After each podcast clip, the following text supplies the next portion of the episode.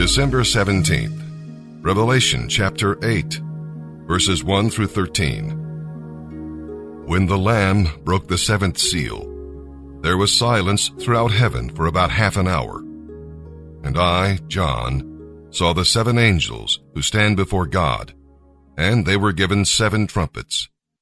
Then another angel with a gold incense burner came and stood at the altar. And a great quantity of incense was given to him to mix with the prayers of God's people, to be offered on the gold altar before the throne. The smoke of the incense, mixed with the prayers of the saints, ascended up to God from the altar, where the angel had poured them out. Then the angel filled the incense burner with fire from the altar, and threw it down upon the earth, and thunder crashed, lightning flashed, and there was a terrible earthquake. Then the seven angels with the seven trumpets prepared to blow their mighty blasts. The first angel blew his trumpet, and hail and fire, mixed with blood, were thrown down upon the earth, and one third of the earth was set on fire. One third of the trees were burned, and all the grass was burned.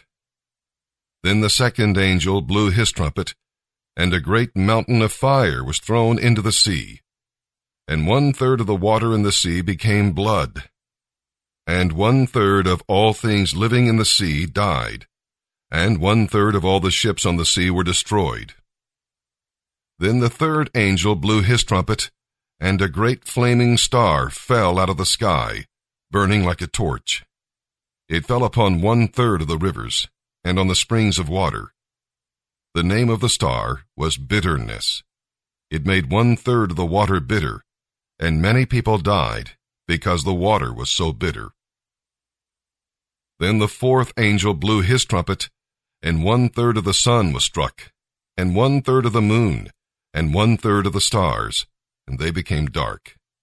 And one third of the day was dark, and one third of the night also. Then I looked up and I heard a single eagle crying loudly as it flew through the air Terror, terror, terror to all who belong to this world because of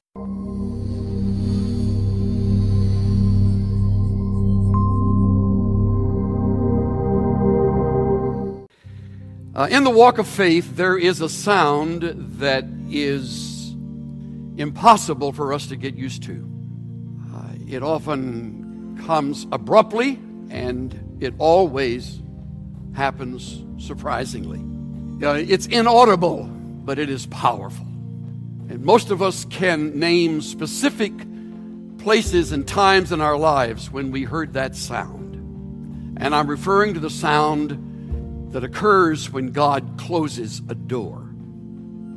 Now, the thing that makes it so difficult is that we usually misinterpret that sound.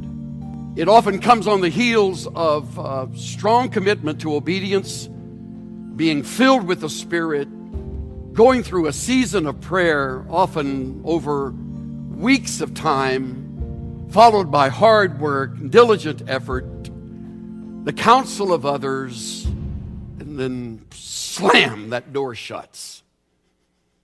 And to make it even more difficult is that following the closing of the door, there is silence, deafening silence, God's silence. Where are you, God?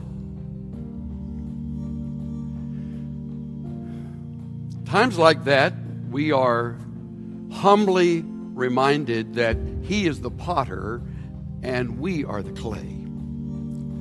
He is the master and we are the servant we say we willingly bow before Him, that He is our God and He is our guide, O great Jehovah. I'm just a pilgrim in a barren land.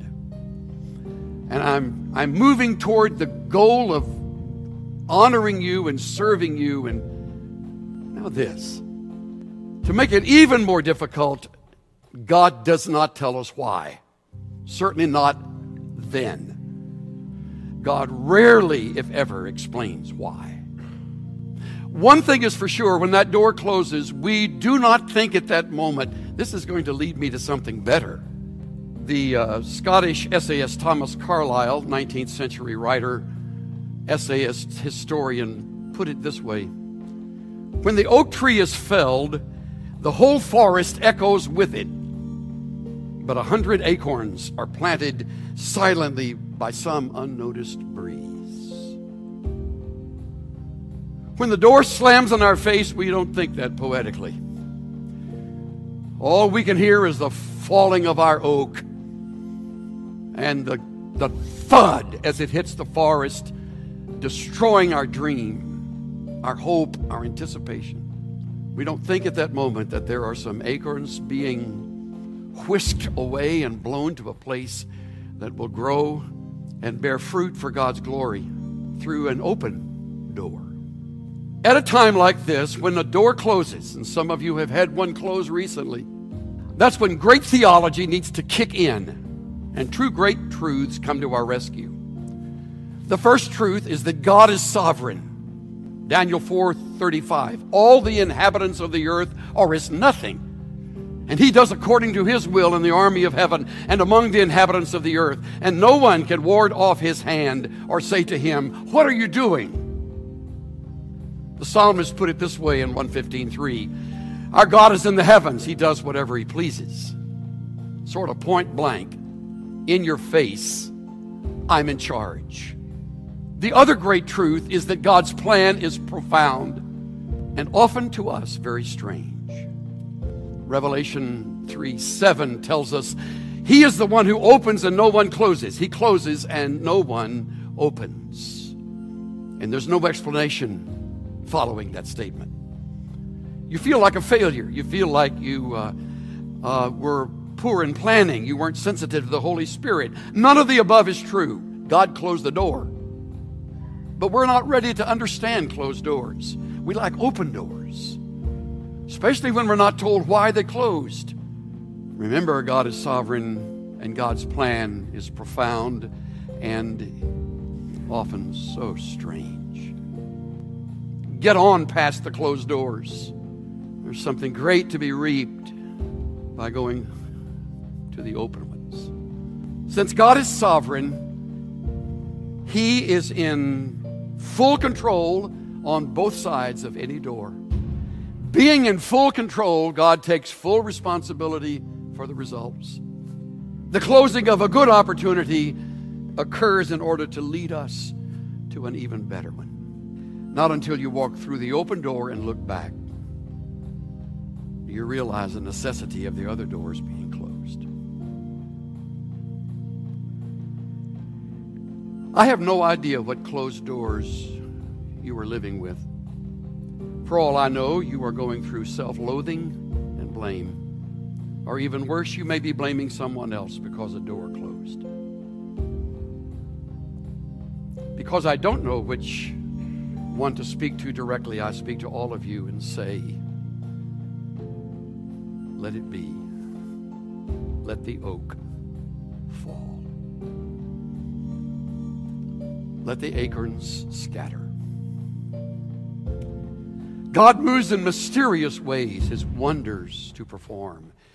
He plants his footstep on the sea and rides upon the storm. Deep in unfathomable minds of never failing skill, he treasures up his bright design and works his sovereign will.